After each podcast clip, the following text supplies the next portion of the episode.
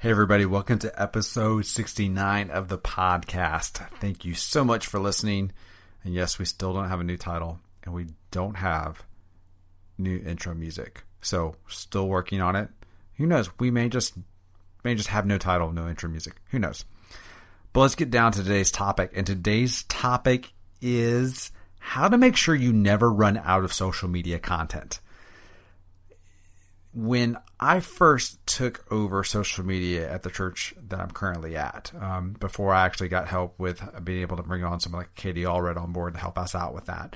Um, one of the things I didn't realize was was how quickly I was going to run out of content, or at least think I was running out of content. Um, I was able to easily crank out probably the first 30 60 days worth of content and had it kind of it all laid out in terms of like pre-planned content with knowing that I would create content in the moment as well. But I didn't realize how quickly I was going to be like looking at the Twitter feed or actually I think at that time I was planning everything through Hootsuite. I was going to look at Hootsuite and go, well, we got our problem. Because I was quickly running out of things to say, if you will. And I think for some of us, we can get in those moments where we feel like we've said everything we have to say and we're not sure – other than promoting events, what else we're bringing new to the table. So I think for a lot of us, we're going, we're asking the question, okay, so what am I supposed to post on social media? And I think for a lot of us, we almost feel like a burnout and we feel like we're running towards the end. So I'm going to give you four things you can do to make sure you never run out of content and some things that I do that I know when I'm running out of content or thinking that even personally I'm running out of content, how do I avoid that? So some of the, actually one of these things I actually covered on the vlog on the video blog uh, the other day on YouTube, which was uh, how to avoid creative burnout. And so let's dive in. First thing you can do is this: is one keep a swipe file. So uh, I talked about this on the vlog, uh, the video blog. That was that uh, you need to have some sort of filing system, Evernote, or Microsoft OneNote, you can even use Apple Notes, whatever it is, uh, to keep a file of things that you love that you see. So if you see another church tweet something, you're like, oh, that's a great idea. I want to copy that. Um, have a place that you can file that, that you can take a screenshot, you can cut and paste it, whatever that is. Um, I'm consistently always always building my swipe file. Now, my swipe file kind of hands in multiple places, but I'm always taking snapshots of ads that I like, designs that I like. If I'm in a store and I hear music that I like, I'm thinking, okay, we need to use that in a video at some point. I'll use an app called Shazam and I'll find out who the artist is and what the track is on the iPhone and I'll save it somewhere. Uh, I'm consistently and constantly going and grabbing things all the time as I'm going throughout my day. Just as I think about it, I see something I like, I just take a photo of it, throw it into my swipe file. And I know that whenever I'm in the moment when I'm thinking, okay, I'm running out of content, I don't have anything to say, I'm looking for inspiration, I go back to that swap file, open it up, and more than likely, I'm going to find something that somebody else, another church posted at some point, or uh, an ad that somebody ran, or video, whatever it is that makes you think, okay, yeah, I think there's something here I can tweak and make our own. So, first off, keep a swipe file. Always, always keep a swipe file. Constantly be grabbing, constantly be grabbing stuff to put in that swipe file so you can use it for later on. Second thing is this is you're probably suffering if you feel like you're having burnout or you feel like you're about to run out of content, you could be suffering what we call curse of knowledge. And what I mean by curse of knowledge is is that you have forgotten that the audience doesn't know everything that you know.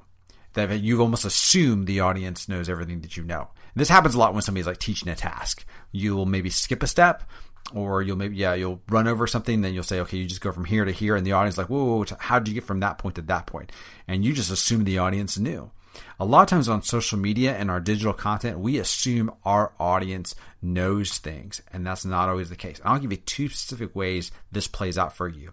You probably assume that your audience has a good working knowledge of the history of your church. I'm gonna bet they don't especially if your church is slightly older so one of the things you can do on social media is is when you have Throwback Thursday or when you have people who can give historical perspective is is kind of almost talk a little about the history of how you got where you got. Like this day in history, our church was doing X 10, 15 years ago. Have some fun things where you can have people look back. Uh, we do that with Throwback Thursday a lot. We do a lot of historical photos of the building, the children's choir. Uh, we even have it's like you have like a we have photo like this twenty year old photo of the children's choir, and so a lot of these people are still in the church, and so we were able to like point out people that were kids who are still in the church today. Uh, a lot of fun nostalgia type of things, but don't assume that your audience knows historically speaking about your church. Uh, that's an assumption that you don't want to make. The second thing is don't assume that people know what you believe. A lot of times we believe, oh, just because you're a Christian, therefore you and I are on the same wavelength. Um, that's not always the case. So don't be afraid to go back and pull out the theological stuff and say, hey, here's some of the things we, here's some of the foundational things we believe about certain aspects of our faith, uh, whatever you know denomination or whatever you know however your church aligns. But throw those things out there because a lot of times you're assuming your people know that, and that's some, really great content, especially on the blogging aspect for you to help educate your people on what you as a church believe. So, second thing is is don't fall into the curse of knowledge. There's some historical stuff, some theological stuff that you're you're assuming your people know. So let's not do that. The third thing is this is the third thing that you can do to avoid this uh, social media burnout or make sure you're, you're not running out of content is is you can experiment a little bit by giving the keys to the car to someone else. And here's what I mean by that. What if you took your social media channels Twitter, Facebook, and you handed it to another minister and said, for one day, I want you to post on Facebook. Post, uh, post whatever's going on in your ministry for a single day on Facebook. And what you do by that is you do two things. One, you would see how somebody else would approach your social media channels so you can get uh, the, the lens through different eyes. And second thing is you're giving your audience a completely different perspective. So you may not feel comfortable, say, giving it to your preschool minister, but what if you, for a day, you followed your preschool minister around and said, this is the day and life of a preschool minister. So you give your church a totally different perspective of what it looks like to do that job. So what I'm asking you to do is when I say give the keys to the car to somebody else is reframe how people see what social media is for your church, but also help you reframe how people see it as well and how you see it. So give the keys to the car to somebody else. Um, if I was in the student ministry, I was running student ministry accounts, if there was a kid I trusted, I would give the keys over to them and say, guess what? You're running the Instagram account for the day. Go for it. Have fun and see what they do. I would bet you you'll be surprised with some of the creative things that they come up with in just 24 hours of running your social media channel. Now, the fourth one, the fourth one is I'm is this is I'm asking you to step outside of yourself and not maybe focus on your church, but focus on community. A lot of times when we run into burnout or we run into not having enough content for social media channels is, is because we've focused solely on the church and not the community as a whole. So, are there aspects about your community that you can reemphasize? Is there restaurants? Is there businesses that you can go love on via social media? Is there things about your community that you want to emphasize to people. Um, even if you just did a simple prayer walk via Instagram, are there things that you can do to tell your tell your church to live out their faith in the community. How can you do that? And so that means just basically getting in your car for a day and not even going inside the office and literally doing social media around the community for a day. When you do that, you'll probably find a different reaction from your audience because your audience is you're stepping away from just promoting the church and you're actually promoting the community, which obviously is going to go great inside the community, especially if other people see you promoting businesses, all those type of things in your social media channel. So it helps you kind of step outside of yourself so if you do that, you will definitely never run out of content. So the four things we talked about is one, get a swipe file. Make sure you have a swipe file up and running so you're constantly grabbing ideas, grabbing ideas all the time from people.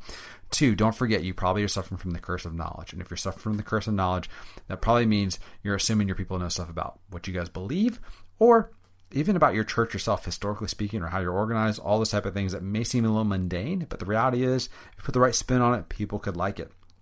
Third thing is don't be afraid to turn the keys to the car over to somebody else. Give your preschool minister, give a give somebody else a, a, a day to say, hey, you remember the Instagram account. I'd love to see what you're going to do. You could have some real fun with that. And the fourth thing is, is that if you feel like you're running out of content, maybe you're focusing too much on your church and not enough on the community around you. Get in your car, get in your vehicle, get around, go love in your community via social media, Instagram, Facebook, whatever it is do that, pump your community up because I guarantee you when you do those type of things, you're going to get a really good return on social media. So there's some four things you can do to make sure you never run out of content for your social media channels for your church. Thanks for listening. If you want to subscribe, hit us up on iTunes or on Stitcher Radio if you're on an Android device. Thanks for listening. Bye.